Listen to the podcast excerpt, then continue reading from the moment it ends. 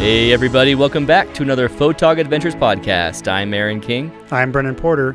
With families and day jobs, we know it's hard to find time to get out there with your camera. So, Brendan and I joined together and made the commitment to go out consistently and build up our landscape and astrophotography portfolios. We live in Utah and are lucky to have so many beautiful landscapes all around us. Not only do we have five national parks right here in Utah, but we are only a day or less drive away from 30 other national parks. So, we created photogadventures.com, this podcast, and our YouTube channel to chronicle our adventures. Come along with us to amazing places and learn from our mistakes and our successes. We hope that you will get out there too and have a photog adventure of your own. It's episode 58. Welcome back to the podcast. It's been another week, and yes, it's feeling really, really fantastic not editing these podcasts. Hopefully, it's gone really well for you guys as listeners too, and that you haven't minded that Brendan and I have these segments of 20 minute segments and we go without stopping during them.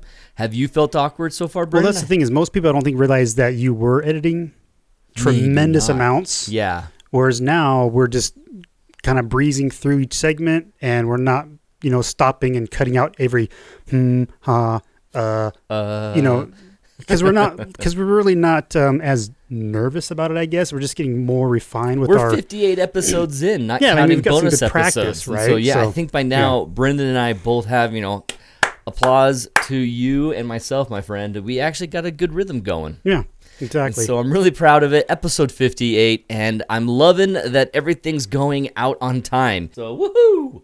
Yeah, Glad, really glad to be here. Also, want to remind you guys who don't listen to the last seconds or last minute of the podcast. We're doing a contest where we give away three Carson LumiLoupes. Now, the contest isn't challenging and it isn't even really as fun as some contests, but pretty easy contest. yeah, it really helps us out though.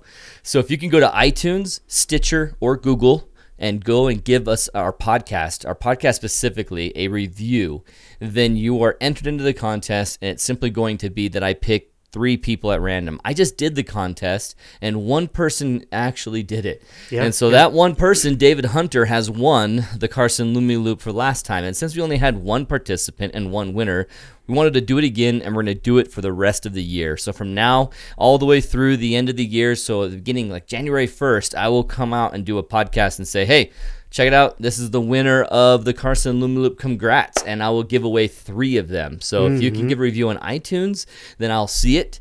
If you give it on Google Play or Stitcher, I might not check it. And so just give me a heads up that you have sent a review there so I know for sure and I, I'm not going to miss it. If you give a review anywhere else that you can see, that's actually pretty awesome. Just you you will have to let me know where you did it and where you gave the review because I'll, I'll never find it. There's things like Tune AM or Tune FM or Tune In, and then there's another one called um, uh, Spreaker, and so yeah. There's other places picking up our podcast, right? Dozens kinda re- places, and you yeah, can give redoing it. reviews anywhere. It depends on what your third-party podcatcher you're using to listen to podcasts is, or whatever you guys like to frequent to get these RSS feeds that are podcasts. So hopefully you guys can find a place, give us a review, let me know where it is. If you do it on iTunes, you won't have to let me know. I will see it. Mm-hmm. And we checked it just now, and we haven't had any since the you know Monday's podcast. So in 24 hours since it's been out, we haven't had any new reviews, but that's okay. It's only been 24 hours. So thanks for doing that, David Hunter. Yeah. You're awesome for winning the first Carson LumiLoupe, and I hope to give away three more. So let's at least get three reviews in this next few weeks. Yeah, we're grateful for the reviews we do currently have. Uh, you guys have been awesome to leave those for us, and we appreciate it. Absolutely. Oh man, just thinking about what's coming up. It is December, and if you guys who were with us last year, you remember the December top 10 or your top 10 of 2017 with Jeff Harmon. We did that. We participated Mm. in that, and maybe Mm-hmm. we could even have Jeff Harmon again about it. I don't know. I wonder if he's up for another interview, That'd hanging cool. out with us on the podcast. I'm Yeah. sure he'd enjoy it. And so we have what this podcast has come out has come out, and you're listening to it on the 11th of December. Then we have the 18th of December and the 25th. Now, no promises, but we are going to have a few extra podcasts come out next week. And so the numbers will change. So I can't say that episode 60 will be the 18th or the, the 25th. And you will just we're going to try and catch ourselves up to the number we should be at by the end of the year. And coming up, we have a podcast reviewing our own portfolios, mm-hmm. our best 10 each, and looking at stuff that we have done and what we've learned for 2017, the, the best tips that we've gotten in astrophotography, our best tips that we've caught on to in landscape photography, mm-hmm. and just kind of review the year and have a fun time ending it and then talking about our goals for 2018. So there's a lot coming up in the next couple yeah. weeks. Yeah, Three it's gonna weeks be a loaded month. It's gonna be good. the holidays and this. Can't wait. Christmas Day, the podcast will come out on Christmas Day, even though it's Monday, because we'll record it in advance and I'll mm-hmm, just wait mm-hmm. and put a little timer on it. So we'll be fine. We'll be golden. So, man, awesome. So, this podcast, we're talking about our trip out with Daniel Lindhart to the Little Sahara sand dunes. And this is our mm-hmm. first chance, really, to do sand dune photography with Milky Way. And so, ah, what an interesting trip that was and frustrating at the same time. It was. It was late in the season, and so we only had about an hour, I guess, uh, each night to shoot the Milky Way before the core dipped down behind the horizon, and um, we really wanted to focus on the core. And we could have still, you know, I, I mentioned to him earlier, we could have still gone out there and stayed later and did more, but it's just not as cool and as exciting Yeah, as not having area- the core in there. The area next to the core is still rather vibrant and full of stars, but once the core goes down too far and you get a really thin part of the Milky Way, it- It's just not know. as, yeah. I get all elitist about it. Yeah, and you know, I, I totally see your point. Um, here, if from where we left and met, we met Dan, We met Dan in in, Eureka. in Eureka. Yeah, Yeah. so there's one spot you could eat there in Eureka, or at least one really good spot, Excuse I me. guess. Yeah. And it was delicious and fattening and terrible, and Dan didn't eat all his fries, which was a tragedy. And the shakes were good. yeah. What did Dan get? We were teasing about his steak, his shake. Sorry, Dan, but we're gonna tease you a little bit. He got something that a woman would order. No offense to women, it was just offensive to Dan and offensive to me as a man Was who like was just starting to grow this beard. and Oreo mix or something like that? He like mixed strawberry in there for some reason. Why ruin a good Oreo with strawberry, Dan? But He said I think it reminds really it reminds him of like chocolate covered strawberries, and that's why we made kind of made fun of him for that. yeah, I think I did. It's typically the women Because that's like that. a date food. Like, hey, honey, let's have some chocolate covered strawberries, baby. And so he had his Yeah. chocolate covered strawberry shake.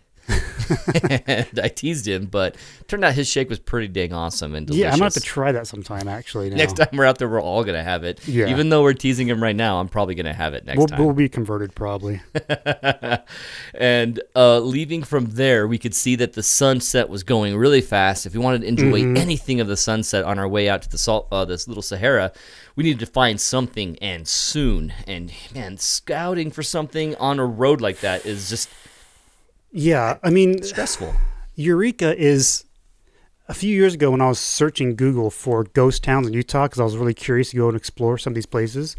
Um, Eureka was on the list Oh, for as ghost towns. as a ghost town because when you drive down Main Street, literally Oh, there's n- almost nothing open. They're all closed shops. A lot of them are really derelict. Roofs have fallen Yeah. in, and this is the old Main Street, and there's like you know they're really just in disrepair.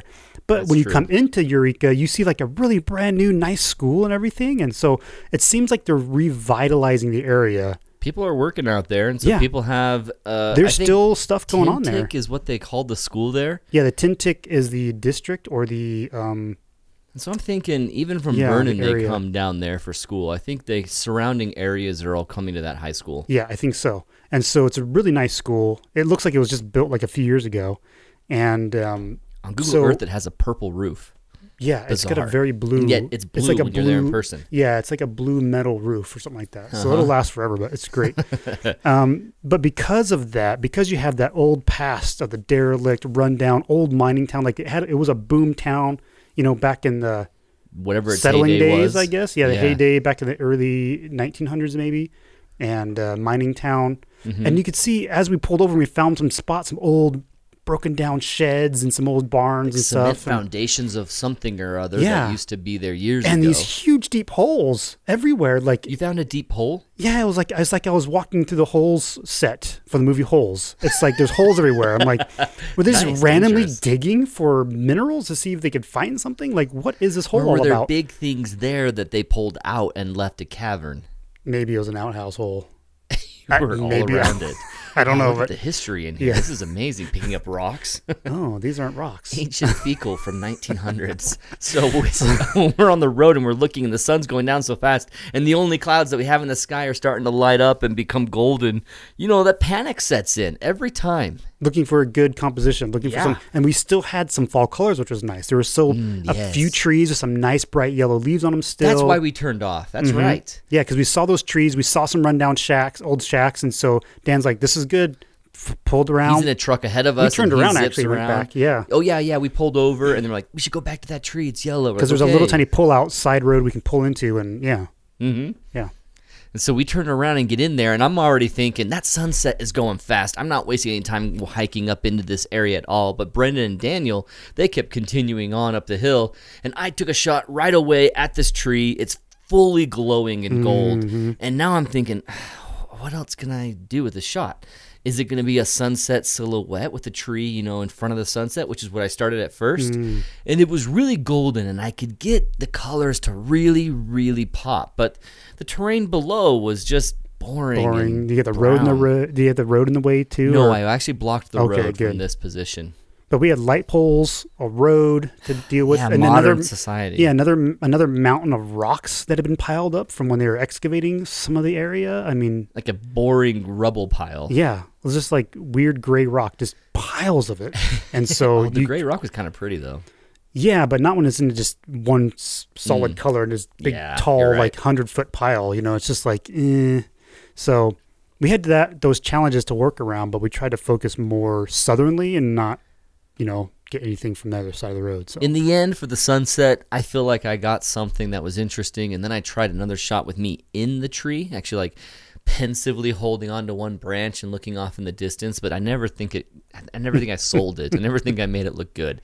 Maybe because I was in the picture, but uh, I kept trying to do something with it. you did like a 10 second timer or something like that, or Yeah, and then I had it going on eight or seven images in a row. Oh, okay, So I'd just be out there posing and then changing my pose and picturing some, you know, German accented guy. That's really hard to do, I saying, "Work think. Yeah, I think that would take a lot of practice to do. It's a lot easier if someone's directing you, I think. Yeah, You know? I didn't know what was a good silhouette. Yeah, based on the framing, I was guessing. Yeah, and yeah. sometimes I make the bad silhouette, or I'd hide an arm entirely behind my body, and it looks like I have no arm, and it looks weird. Mm. Yeah, So I was just trying to do some simple shots, and I don't feel like I came out with anything except just that nice pensive feeling of an end of a day where I sat there and enjoyed and appreciated the sunset, and I just felt happier because with of an it. apple in your hand. No, I wish I had an apple. I had just eaten a bunch of greasy fries, a big burger, and a shake, so I wish I had an apple. So I think Dan and I actually got some fairly decent things. I mean, we found some old pile of wreckage of um, an old outhouse or barn or something, and um, Outhouse, beautiful. it, it outhouse could have been because photography. literally that hole was as deep as I'm tall. I mean, it was like a five foot hole. You know, I'm just like, dude, and it was right behind a bush. I'm like, if I would have stepped around this bush, I would have fallen right into this thing. wait for the nightfall and Yeah, it would have been fall. would have been bad. Um, but I found some some old rock wall that I tried to use as a leading line. Um, we found a few more bushes with really bright leaves on them still. I found a pile of wood from a collapsed barn or or, or shed or something that kind of looked kind of cool and and uh, we just wandered around and I got probably ten different compositions and just wow. and two of them I posted on Instagram. So if you guys are following us on Instagram, you can see from the fall colors. If you scroll down, probably There's Um, been plenty since then, huh? yeah, yeah, and you can see you can see the barn wreckage, the gray wood, and the fall colors behind it. It's it, I think it turned out pretty cool. It was it was it was, it was better than I th- kind of imagined when I was processing it. It worked out pretty good. And you guys must have been wandering because I was looking for you. The sun has now set. The last light has happened. You're like a block away. occur. and I was like, "Where are they?" I start yelling out, "Hey, Dan, Brendan, Brendan!" And no one's responding at all. And I'm walking back, and so I try one more time, and I yell out, "Hey!" Guys, trying to have something that would be audible and understandable that you could hear that would really penetrate the area that you could. I- just wanted to tell you, let's go. We have the sun setting now, but yeah, in an hour it's going to be astronomical twilight, and then it's going to set, and now we're going to be in full darkness with only an hour to go of Milky Right, Way. Right. like we had to still get to Little Sahara. It was like a 40 minute drive from us to the dunes yeah, kind of thing. and yeah. we had to f- use all the time we had left after sunset to get there Mm-hmm. and get set up before we lose, you know, that window of Milky Way time. right. So I was like, I was getting worried, like, where are these guys? Are they wandering? So when I called that one last time, no one answered, and I thought, crap, they're really far away. And I took four more steps, and you turned around the corner. Like, how on earth did you not hear me yelling at the top of my lungs? Dan, you, both of you guys said you never heard I- me. I think I did hear you, but it wasn't very loud, and I was already like running that direction anyway. So You're I just like, ah, I'm gonna catch be up to him in a minute. Yeah. So I'm I'm going through the stress of thinking they're not going to come, and you're actually coming. Thank goodness too, though, because once I got to the It's car and you guys though, were right, right? there, it was a surprise. Oh, you guys are here now. And then we saw a cop, a sheriff, go zipping past us as fast as possible. Yeah. I mean, this was like maybe 35, 45 mile an hour air zone, speed Yeah. zone. He was going like 70 or 80. And we're like, oh, okay. what's going on down there? He's And that's the direction we were going. So we're like, well, I guess we'll find out what that was all about. And as we kept driving around the corner, and this area, if you're familiar with me talking about the silo in the past, you turn off to the right to go to the silo or keep going straight to the Little Sahara or Delta. Mm-hmm. And we were heading that direction. And we could see in the distance lights. And we're like, oh, Yeah, okay. cop car lights. Yeah, There's truck. cop car lights. So that's where Yeah. he went. And we went down a hill and up a hill, just kind of little of those rolling hills that you get out in the countryside. Um, as we go in a dip, we wouldn't see the cop, and we'd come up, we'd expect to see him again, and the cop wasn't there. Like, I swear he had stopped. Okay, maybe he was just passing someone or whatever happened. And so maybe maybe he didn't go somewhere. I kept telling Brendan like maybe he actually is still there, but we're at a point where he's just dipped to below, below us and we think he's gone, but he's actually still there. So we had a couple more rolling hills and think we'll see him, and no, we don't see him at all. We had quite the discussion about it because we kept um, we kept imagining we'd come up upon them within just a couple more miles, as and yet fast as he never went past us and as long ago as we that never seemed to be able to pass him. We don't know what was going on, where, It was where weird. he was going. He went by so fast, and yet we started seeing him. So we figured, okay, he must have stopped for us to catch up to him like this. Yeah, because it And looked yet- like he was stopped, on, especially on that one hill. It looked like he was at the top of the hill, stopped, and we're going to catch up to him. And when we got to that hill, nowhere, Nowhere. Where is he? gone. So we think, oh, he must have just passed a car and kept going. After another hill, another hill, another hill, we realize we're gaining, we're gaining on the cop, and his lights are still flashing. Mm-hmm. Now we're thinking, how on earth and why on earth are his lights flashing if we're going faster than him at like 60? I think we were going Mm-hmm. at that point. And when was it that we realized what was going on?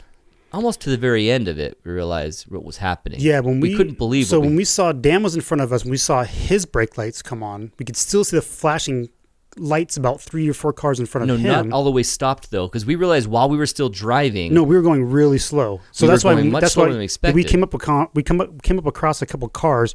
He slows down. We see his brake lights. We slow down, and now we're starting to go pace at like thirty miles an hour, like, kind of thing. This and is the weirdest thing ever. and it was like we were going thirty miles an hour for like two miles. So now we're thinking. It seemed like forever. the cop must be trying to keep us from going forward because there's something up ahead. Right. We thought maybe there's a fire or something that he was slowing us down to prepare us for, or something. in the road that another cop was removing from the road, and so he didn't want us to crash into that cop. yeah, it was all kinds of theories. Right. We're And then we noticed that he's out. not the front car. There's a one car in front of him. Yeah, because we finally got to a hill, a vantage point we could see in front of him, and there was a shadow of a car in front of him, and he was literally on their butt with the lights, and we're like, okay, what is this all about? Is this the slowest car chase in human history?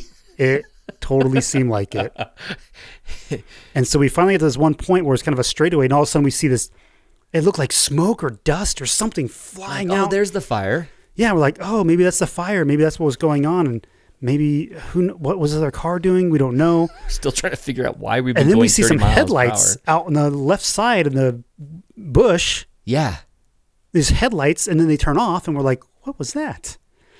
And then everybody stops, and then we're all Everyone's complete stopped, stop. and then we're just like having a tailgate party. Dan even comes out of his truck and tells us what he could see from his vantage point. He's point. like, "You guys see that?" We're like, "No." What do you mean? What what'd you see? He's like, that cop was following that guy the whole time. And then that guy suddenly turned off the road and jacked Uh, 90 over degree, a hill. yeah, 90 degree turn beelined it for the desert. and like, went what? to go as fast as he could to drive through there, and then he crashed or just came to a complete Run into stop. a tree or I don't know, something. And so he, the dust and everything we saw was him digging through all the sand and dirt and everything as he just went 80 miles an hour, it seemed like, through there. but then only went 20, 50 yards. Yeah, yeah. And came to a stop, and the cops got his gun out. Everyone's training their gun on this guy, and it was action for the next 10, 15 minutes. Yeah, it was nuts. And then Other cops some other guys, up. other cops showed up. Everybody's getting out of their car. We're all starting to talk about it, and and um, we got that in the video, didn't we? Didn't we do a video? We tried. Remember, I accidentally hit the volume control button and the video stopped recording. So I recorded Dan explain the whole thing, and then we had to redo that and fake it, and it just never really turned out that great. We will have a Photog Adventure video for this Dune trip with Dan, and so you will catch some of that story, but not really. Not like how we just described it. Mm-hmm. Yeah. Because we didn't understand that we should be filming the slowest car chase in history that was causing eight or nine vehicles now to follow a cop who was following a guy who then went crazy, drove off the side of the road, and made this huge jump over a sandy bed of uh, I don't know what do you call those little short hills off the side of the road, a berm or something. He drove over a sandy berm and then came to a stop. He was drunk. He was a drunk driver. Yeah, and I think uh, as we were discussing amongst the drivers, it's just like I think it's just the local drunk, local guy that the cops knew he was out there. They just tried to pull him over, and he just wouldn't pull over. From so the moment we first saw him, at first saw the cop car, that was where he tried to pull the guy over initially, and he had to keep following him the for whole way. miles, he was just going super Miles slow, and and, he would just not pull over. So here we It's are. only two lane road too, so there's not many options. No, we couldn't pass him. We had to wait behind the cop.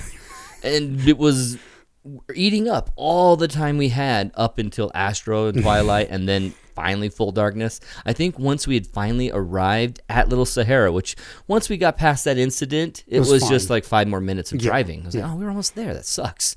And so we get there and it's already full darkness and we got to hurry and get up into the sand dunes and get going and capturing our shot. So we didn't have any time in the, in any other light light situation to get to to learn the terrain at all, to see visually what we're doing. We basically had to walk up there with our flashlights and try to map out as much as we can with our flashlights, which wasn't very good. Now, hoping we get a good composition. But there was hordes of people there. So many people. It was unexpected. There's just completely too many people out there. I mean, we want to talk more about that. Let's take a first break of the podcast and we'll come back, talk about the really terrible timing of going out here during this weekend Oh, with yeah. Dan. Yeah. Uh, the dunes were just far from slow, far from empty like we thought in the cold weather. But we'll come right back. We'll talk about that. Okay. Welcome back to the Photog Adventures podcast. We are talking about doing dune photography, sand dune photography with the Milky Way, and we went out on this weekend with Dan to Little Sahara. What was that? December? Or, uh, it was, we figured out the date. What was it? It was October or September? It was definitely was- October, right? It was definitely October because it was cold, man. It was like 45 degrees outside. And that's what we were thinking. No one's going to be out here. It's 40 degrees. Why would people come out mm-hmm. here? But apparently, it was a weekend for the school systems where everyone's off for a longer weekend. And so families were thinking, man, it's a lot warmer than it's going to be in the future. Here's our last chance. And man, they really filled up Sahara. Something like that. I mean, it was only an extra day. It wasn't like a four day weekend. It was just a three No. day weekend. Three day weekend, and people were filling the place. Yeah.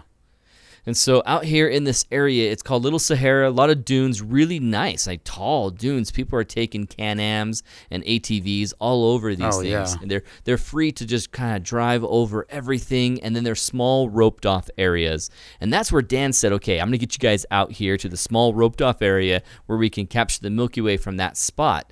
Mm-hmm. But I don't know. I didn't like it from the moment I saw the small roped off area. It was just too too small. And no matter what we did, we were going to have the visual of the cordon, the ropes that were roping everything off in our Right. shots. Right.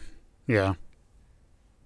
So I'm wondering if we just need to go out there sometime where it's just, you know, the middle of the night and go out in the middle of the whole place or maybe off to one of the extreme edges, you know, where there's less, less traffic, less, less tire road, you know, tire tracks and stuff like that. Right. You got to figure that in the spring or earlier summer, where we have the three o'clock, four o'clock a.m. Milky Way, it's Mm-hmm. going to be wide open to us, right? Yeah, that's what I'm, that's what I'm thinking. So the problem we ended up having is because we preferred being out there in the middle of everything else, we were trying to take our shot, but I was too panicked that these people, I mean, we're standing next to a 30 foot tall dune and we're in the small, tiny uh, valley between two dunes, the little, mm-hmm, little mm-hmm. drop down part. And so we're dealing with the chance of anyone come flying off the top and not seeing us until roughly it's too late. There's not yeah, breaking. On the sand. I was afraid we are gonna get run over. Yeah, we have some ATV drop on us from you know, yeah. So out there, Dan and you are setting up your camera, and I'm standing up on the top of the hill giving word. Okay, they're coming. Oh wait, no, they're not coming. And no one had a pattern. There wasn't a trail to go. You could go no. any direction. So people were really er- erratic and turning, and you never mm-hmm. knew when they would make their way towards us.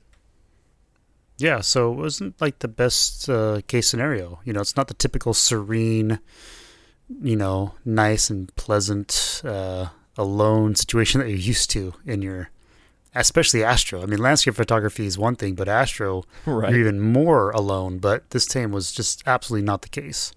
And out here in the dunes, you're expecting to get that kind of, or you're hoping. You know that there'll be some tracks on dunes, and you're expecting mm-hmm. that, but maybe you'll find a pristine surface that hasn't been trod on since the last windstorm shaped it again. And we were hoping for that, but man, we weren't getting that. We did find areas that the sand mm-hmm. was untouched, but we were just in a situation constantly worried about. So we always had one of us on the lookout while the other ones were setting up their shot, getting their focus, setting up the light. When I was setting up the light, Brendan, you guys were having issues seeing the light on our one subject. Can you describe, go ahead and describe that scene and everything? Because I was out there at the light and just following your guys' lead. Oh, yeah. So we found um, part of the barrier was actually like some crisscrossed um, wood pilings and those were kind of making a, like a makeshift fence to kind of show like a no-go zone for the uh, ATVs. But the we saw a small tree on the top of this hill that we could get in our shot, and so we sent Aaron out there to try to light it. But it was very difficult to uh, to try to get the appropriate amount of light on it, and it was just I don't know. It was just kind of crazy.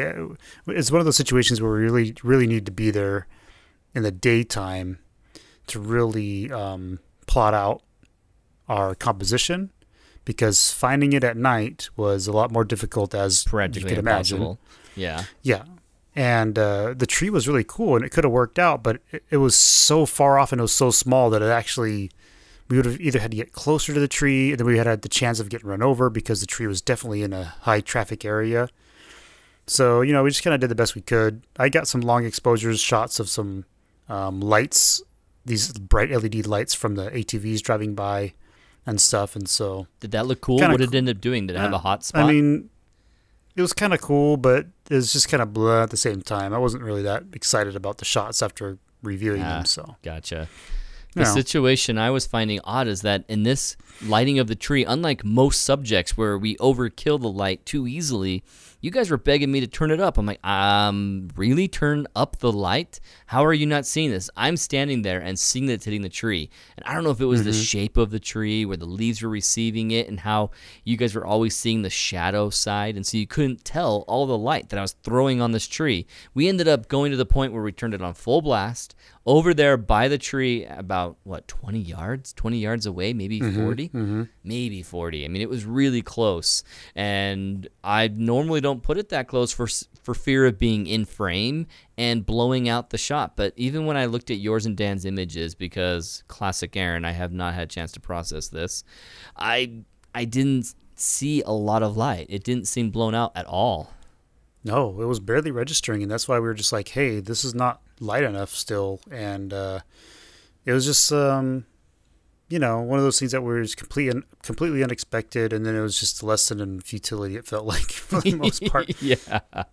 Once you guys found that little fence, the little two posts that were in there, gave some interest to the shot, and Dan's mm-hmm. image turned out pretty well. It was interesting, but as far as lining up leading lines towards the tree or balancing the composition, everything was so middle heavy. Even that post mm-hmm. thing was on the like middle to the right third, kinda, and the tree was in the middle, and the Milky Way was right above it, and the light pollution out there in Delta was underneath and around the tree. Right, there was right. just nothing else. And when I lit as far away as I did, I really wasn't shining on your foreground dirt or sand. There was just nothing in that sand that was getting lit up all that much except for the residual Right. light of a long exposure. Yeah. And so we tried experimenting a little bit with my flashlight, um, with my headlamp kind of turned away to give some soft, you know, backlighting. And, know, we played around with that a little bit, but, you know, for the most part, it was very difficult to to try to achieve a, a good shot there. So, Mm, Right. So that night kind of felt like a bust. Right before we Mhm. got to the very end of the night, finally we almost got hit by vehicles. There were two Can-Ams, and what's awesome is that the Can-Ams require flags during the day. So these big flexible flags waving off the top of them that are extra tall so that people who are, you know, on the other side of the dune see the flags first and not find, the, you know, the Can-Am too late when they're coming Right. and turning their corners since like I said they're going in this erratic pattern there is no path there's no guaranteed path everyone's going to go so they were required to have those flags and these guys they had extra cool LED lights going up and down like lightsabers on the back of their S- ATVs and uh, Can-Ams and it looked really, yeah, really cool. It yeah. was awesome. I, I, I wished that I wasn't out by the light when they came by at that point so that I could have my camera and turn it on and do a long exposure of car trails. But they ended up seeing us just in time, saw you and Dan over there as you guys turned on some light. You had a flashlight or something you turned on, Mm-hmm. tried to make yourself very obvious. Hey, we're over here, we're over here. And they stopped, thought about it, and then turned and went up the ridge of that sand dune behind you and went away. So uh, it wouldn't have been as interesting as trails as it could have been. Imagine if you were yeah. up higher and filmed them go on their whole trail, how cool that would look.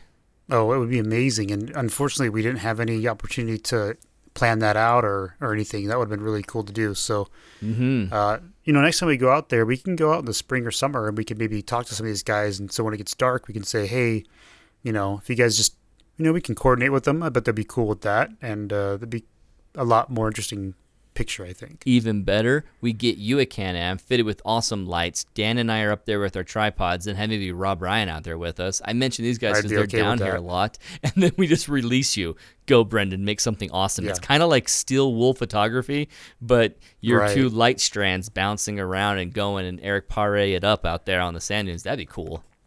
I'd be okay with that. Yeah. You have no problem. I would set my camera up for a time lapse and then I'd just go for it. Yeah.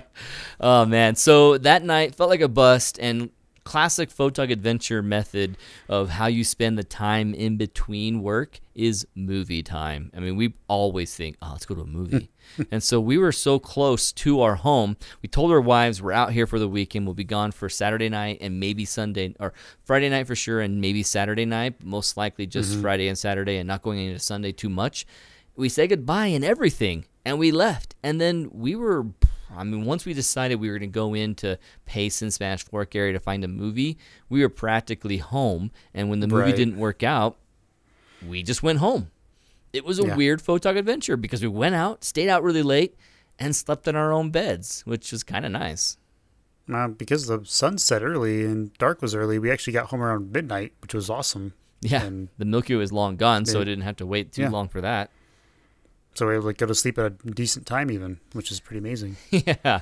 So Dan couldn't join us the next day, but Brendan and I wanted to try an area out near your family. What's the story there out in that spot? So we went over to the dunes over by Delta, which is a, still an extension of Little Sahara. It goes a little bit further south. Those dunes actually um, come and go um, all all a little bit more south of that area. And um, there's a few towns in between, like Delta and Oak City. Oak City is where my grandparents uh, lived.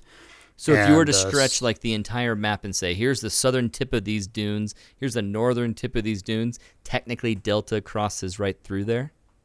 Yeah. Yeah, so there's there's actually a road that goes from Delta to Oak City, which actually cuts the small sand dune area in half. And so um, the dunes aren't like accessible and aren't designated as Little Sahara in this area, Yeah. but they're open BLM land. As we noticed, we talked to those guys that were the ranchers there, and they just said, "Yeah, I mean, we just drove right in, and there's a dune, and we could drive around it and do whatever." But you know, they didn't really care as long as we weren't like you know messing anything up. So Yeah, exactly. We weren't tearing things up and we weren't crazy. He found out we were photographers and thought, okay, I mean, if this is what you want to do, Milky Way photography tonight, sure, whatever floats your boat. Weirdo. Yeah, they were. yeah, exactly. so uh, yeah, it was good that you got to talk to them and just tell them that we were here, and they were totally fine with that. So it was kind of cool. So And that area, Um, yeah. Oak City, you were saying that your family somehow has some history in Oak City. Yes, my grandparents lived there, and uh, we traveled as kids between Oak City and Delta all the time we went to go visit them. So I've always known about these sand dunes that were there. And so if any of my cousins are listening right now, they're going to know exactly what I'm talking about. Um, the dune, the dunes on the right when you're heading back home, you know, from Delta. So, um, the dunes on the right. and I and I had a feeling that it was accessible, and so we pulled right in, and there's a there's a fence along there, but then there's an opening, you know, for the cattle cattle guard, and you can just drive right in. So we're like, yeah, sweet, that's just what I thought, awesome. So um, that worked out. We got to fly the drone a little bit. That was awesome. that was the best part And, is that we uh, could fly the drone. Most places we Yeah. go, we can't fly it. Right, which is just just ridiculous. We you, you guys know our feelings on that. Um, we're we're pretty much incompat uh, incompat. What's the what's the word? Um, Incapacitated?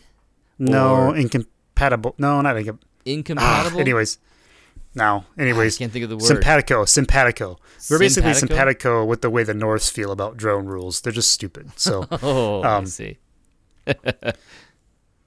so yeah. I mean, we had this uh, cool area. We could fly the drone around. There's there's three or four pretty big dunes out there, and I think that if we, um, I think we figured out there that um, a springtime Milky Way would be kind of cool because we're facing away from the city lights, right? Yeah, we went. and we, we, had a follow chance. that leading line. Exactly. Uh, we had a chance out in this area to go during the day and scout it, see the dunes, recognize Right. what's going on with them. And then we go through this situation of scouting and planning where the Milky Way is going to be, and then find out when we get there that night that there's a ton of light pollution right behind this spot. Even though it was away from Delta, it was a major road, a lot of cars passing behind us, a lot of cars passing in front of us, and those cars lit up the dunes some and lit up our area. It was more light pollution underneath the core than I expected. Mm-hmm. Because the core was so far to the west, right? So, Yeah, it was west, very southwest. so I think going back there in the spring um, could be really cool, and we might be able to find something that will work um, for a cool dune Milky Way shot there. We'll be facing away from the city lights. Um, we might be able to drive further on that dirt road that those um, ranchers were on and find other dunes that are even further away from the city lights. So, And we were excited about this area because when we had the trestle chance to take people out for a workshop to the trestle, we saw how it wasn't accessible for everybody of all Right. ages, all conditions. And it was just, that was disappointing because it's such a cool foreground for a Milky Way, but then to be mm-hmm. so inaccessible for some people, it felt very unfair. So we're taking the trestle entirely out of our workshops. A two on one workshop, if you guys ever want to join us out there in that area for two on one workshop, that'd be awesome. Let's do it. But as far as a whole group of 12 people, that's not going to work out. Not great. And so we're looking at No. Delta to try and add it into the Silo and local rural Mirror Lake area. So Uinta's Mirror Lake, Silo, and going out to this dune would be pretty fantastic for a few nights, if not just two nights of Milky Way photography. So we were very excited to do that and check the area out. We found a restaurant even that we liked, and we're thinking, okay, this is accessible, it's safe. Yeah. Hiking through it is harder on your knees than you want it to be because you're going and trudging through sand. But I mean, if someone wants to go to a dune, um, this is going to be the case no matter what dune it is. And so we're thinking about it for a workshop, and I, I'd say it's still completely off. It, it's not going to work out until we try out some more spring and then see if it's just right. yeah, so I'm interested in seeing what a panel would look like in this area and maybe even, um, you know, somehow get a, a wider view or or maybe just focus on a smaller dune, maybe not so much the big dune, but there's there's a little variety there. I can see from the drone footage there's a few dunes um, besides the big one we were on, and so it'd be kind of cool to explore that area some more. Be interesting maybe to have something that lights up the dune so you can recognize it as dune and not just another shape of some rock formation and being Yeah. dune like. And the thing is is this is what we were talking this is what we are going to talk about today anyway is that I really looked forward to seeing that sandy texture leading up to the Milky Way and I could Yeah. not pull it off. I no, it couldn't. was really difficult. Yeah. So, So I think what we might need is bigger lights, maybe for that area, because those dunes were so big. We might require bigger, or lights. multiple something because Mm-hmm. the, the the biggest what didn't go well for me in dune photography is that I was in a location that was interesting for the purpose of being sand dunes, But none of mm-hmm. my images were coming out taking advantage of the fact they're sand dunes. I didn't have the warmth of the glow across the sand dunes. I didn't have mm. the light. We tried several times, guys. Like our typical positioning is here's the camera. We're looking up our leading line of this ridge going up the sand dune to the Milky Way core that's still high enough to be seen over the top part of the sand dune, even though being Yeah. in a valley. So we were looking at a really cool leading line that went that way. As long as we light painted over here on the left and we're really shining a lot of light on this surface, or at least as long as a light source is coming perpendicular and making that ridge pop out. And no matter mm-hmm. what we did, we could not get the ridge to pop out. Or things were just terrible. I mean, my list of things that I didn't like about it is that if we were keeping the sand that was in front of the camera lit, we weren't getting any of the top part of, of the dune lit. So it was just in Right, darkness. If we went for the dune to have that side thing, it only kind of covered part. It only kind of stretched through the ridge a little bit, and it never seemed to really draw that harsh line between this side of the dune and that side of the dune. Was yeah, it we couldn't. It somehow, somehow it just like faded into softness Yeah. at the ridge, and we're like, "What the heck, man? This is a hard ridge." how did it, It was really go? frustrating. Uh, we, we, I don't Oh. think I have a solution as to why it didn't work. Do you? Yeah, I, I don't know. Like, I, it's, there's got to be some kind of um, lighting situation we tr- practice with, but we realized that night that there's a lot more to night dune photography than just setting up a light and shooting. Yeah, it's true. And we have a lot of experimentation to do, basically, to make that look good. The thing that I want to talk about in tip of the week will be some of the fixes for this. So I'll hold back, and this is some of our prediction for fixing, and we'll sh- talk. We'll talk about it then. But more of the story of the situation is Brendan was trying to move the lights up close, up next to our camera, really mm-hmm. far away, so that it spread further. And at full blast, this F&V light did not do the job. It's like the furthest it got, further it got, the softer it ended up hitting the edge, and we never had that nice sharp one edge is lit one edge is not here's the nice line that's created by the lighting it just never happened Yeah.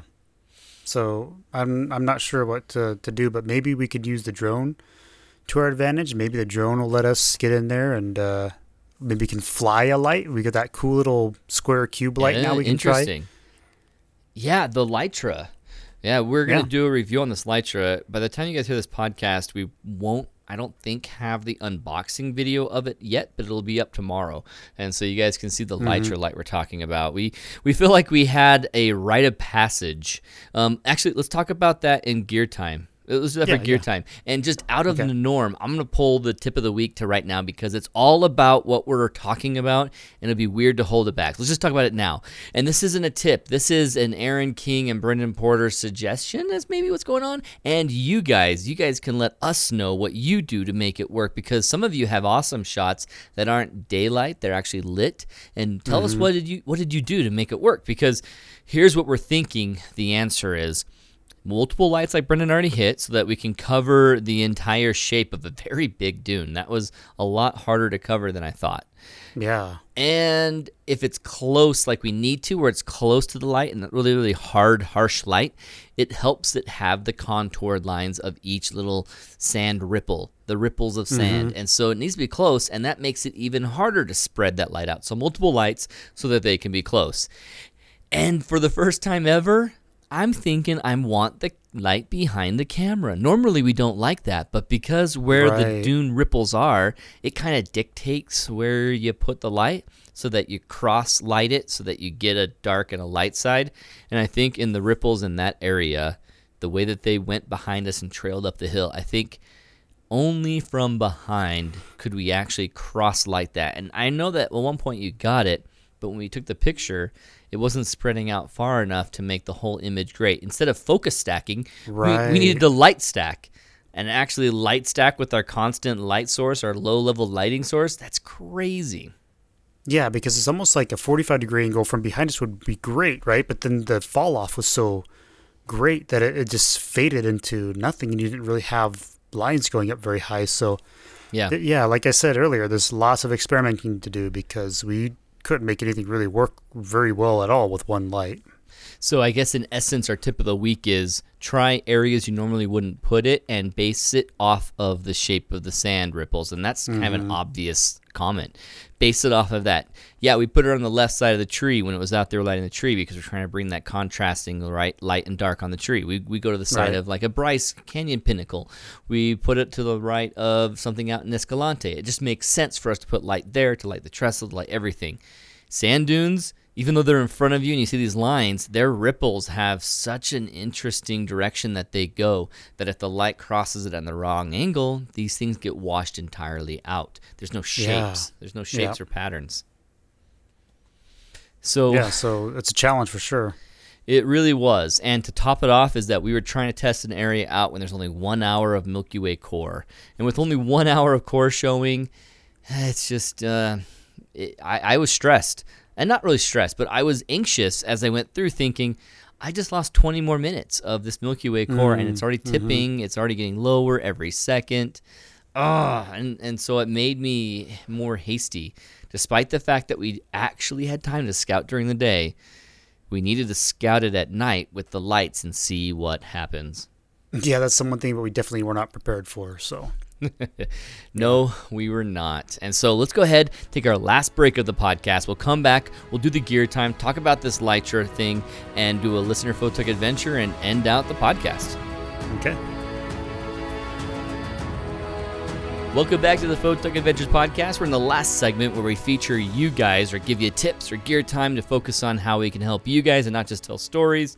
And we're going to start Yeah. it with a listener photog adventure from a new listener. Actually, you know, Zeralda might not be a new listener. It's just she showed up on our radar just I don't know, a week ago. December 3rd is when she posted this. Mm, so a mm-hmm. week ago, she showed up, subscribed to the YouTube channel, went on to Patreon, jumped in as a patron. Thank you so much, Zeralda. And she posted a message there on Patreon.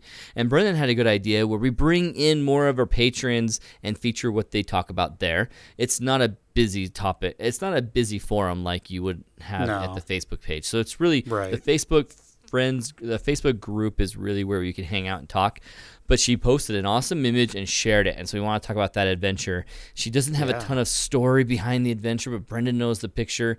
It it- it's a crane and there there's probably a okay this blackbird is not a crane it's just a black duck or a dark colored duck in the swampy area. It's it, i don't think they're mangrove trees but it's in an area where these trees are all growing out of a muck of a swamp and it's so neat just how there's multiple cranes in trees white cranes really white cranes in mm-hmm. trees of no leaves so it's winter or end of fall and all the trees are ghostly and gray and everything's ghostly and gray so the white the white white white cranes are standing out like crazy.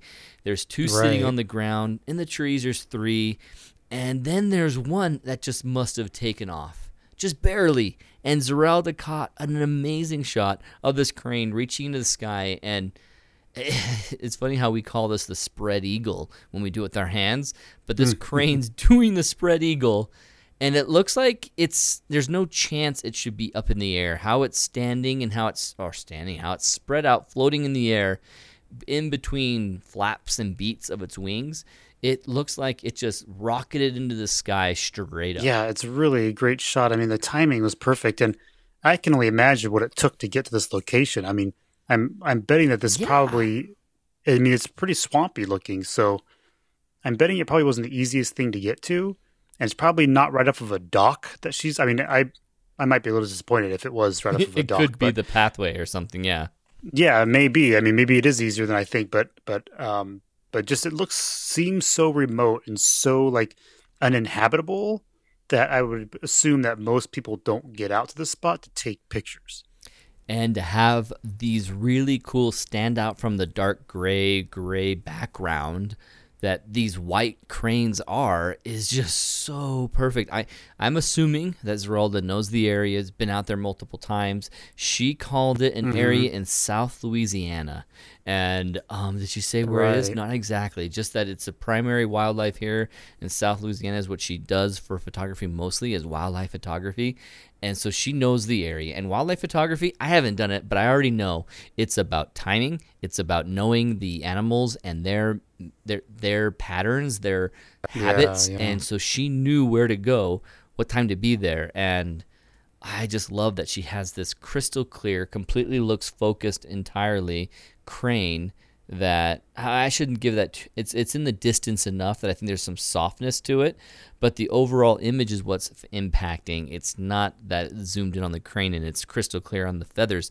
It's that this thing is in here in between all these other ones or 6 mm-hmm. or so cranes and this is coming out really awesome the size of it, the shape of it ah, it's a cool shot. I wish I could say I want to get one like it, but how do I make this happen ever again? I don't think you do. I think it'd be awesome to go out there and try um, something new like that. That in that kind of area, that'd Mm, definitely yeah. be a new challenge for me, and I think that'd be really fun to do. Absolutely. Zeralda's got me thinking, and I'm excited. She said if we're ever out in southeast Louisiana, look her up, and she's ready. Southeast, just south. South Louisiana. yeah. She's ready. So that'd be awesome. Yeah, because an area like the Everglades, that swampy area, would be so cool. I mean, it's just so full of life in those kind of places, you know. Yeah. Yeah. And I barely know what it's like. I have no idea. I've never been out there. It makes me want to go out there with a big, long zoom lens, like a 500 millimeter, something like that, to really play with. Yeah, I'm, I'm in. I'm in. That'd be such a sweet adventure. So thanks for sharing that, Zeralda. I know that you weren't mm-hmm. necessarily intending it to show up on the podcast, but we just liked it so much we wanted to, and I hope you're listening to it right now because thank you so much. This is a cool picture. I'm gonna post it everybody onto our show notes. If you go to photogadventures.com forward slash EP58 at five eight. If you go to that, you'll see the show notes easily, or you just go to photogadventures.com main page. You'll see the show notes on the top right. Most likely, if you looked right away, you'll see it in the top right, very top right in that sidebar. Otherwise, along that sidebar, sidebar, or anywhere on the website, you'll see it pretty quickly. So it should be no problem to find the show notes where I will post this tomorrow. Right now, we're Nice. finishing up before we take off on Monday, and so I won't be able to have this out. If you listen to it tonight and you don't see it, forgive me. It's going out tomorrow. And so, awesome shot, Zeralda. Thank you for joining us. We're excited to have you. Yeah, really, really cool. So, for gear time, Brendan, we already hinted at it. Let's talk. Yeah, let's talk about that Litra torch that we got in the mail. Um, that thing is really pretty cool. Uh, we haven't had a chance to really take it out yet, but just from the unboxing, the feel of it, uh, it just looks like it's going to be really nice, capable light. Yeah. Um, I'm excited to use the soft dome that comes with it. This little like a little mini soft box that goes over it. Oh, that's right. And, like uh, a bottle. it's a little yeah, it's like a little white silicone cap, right? I'm really excited to take it out. That's that's something that we can easily hook up to the drone and use as a as a light. As I was thinking about the dune the dune problem is having that that light up above shining and creating some of the the contrast in the lines is we can fly the drone up and have it hover with this light shining down and that could be a really cool solution for that problem so Gosh, I wonder how strong this is. I mean, I'm hitting it right now. I'm in studio, so I can turn it on. It has Mm-hmm. a really good spread here in the room, but I'm not sure what it's going to be like out Well, there. it- yeah, and, and, and as far as the drone is concerned, uh, we can always raise and lower the drone, but uh, maybe hooking up three or four of those lights to the drone would be would be what we need, you know. So Yeah. they're small enough and compact enough that they really probably would be able to mount fairly easily to it, and it could be a lot of fun playing around and experimenting experimenting with that. Absolutely. Now, guys, we're not recommending this product. We have no idea if it's any good. It seems quality. It seems like great quality, and it's It does, exciting yeah. the potential for it. But we didn't know about this. Uh, we didn't even ask for it. That's the thing I was mentioning earlier. Is that it's a rite of passage as a YouTube channel and an influencer out on social media, and the way that we have a podcast. I don't know how the awesome guy Andrew over at Litra found out about us or how he chose us. If it was just at random where he looked at recently released videos that do night photography and then we were on a list of four or five, maybe he hooked us up and among uh, among others. And so Yeah, and I know they use the word adventure in their marketing, and so maybe they looked up Ah. something and found us. I don't know. I think that was uh, just pretty cool. Say, hey, we could use some adventure lighting, so let's let's give it a shot. So It was a crazy morning leaving for Oregon and having the juxtaposition of, you know, a post, a comment on our YouTube channel said this, these kind of videos right here are the reason why you guys only have three thousand subscribers. You know, that kind of like punch to the gut. And then as I'm looking at my emails driving up, I see.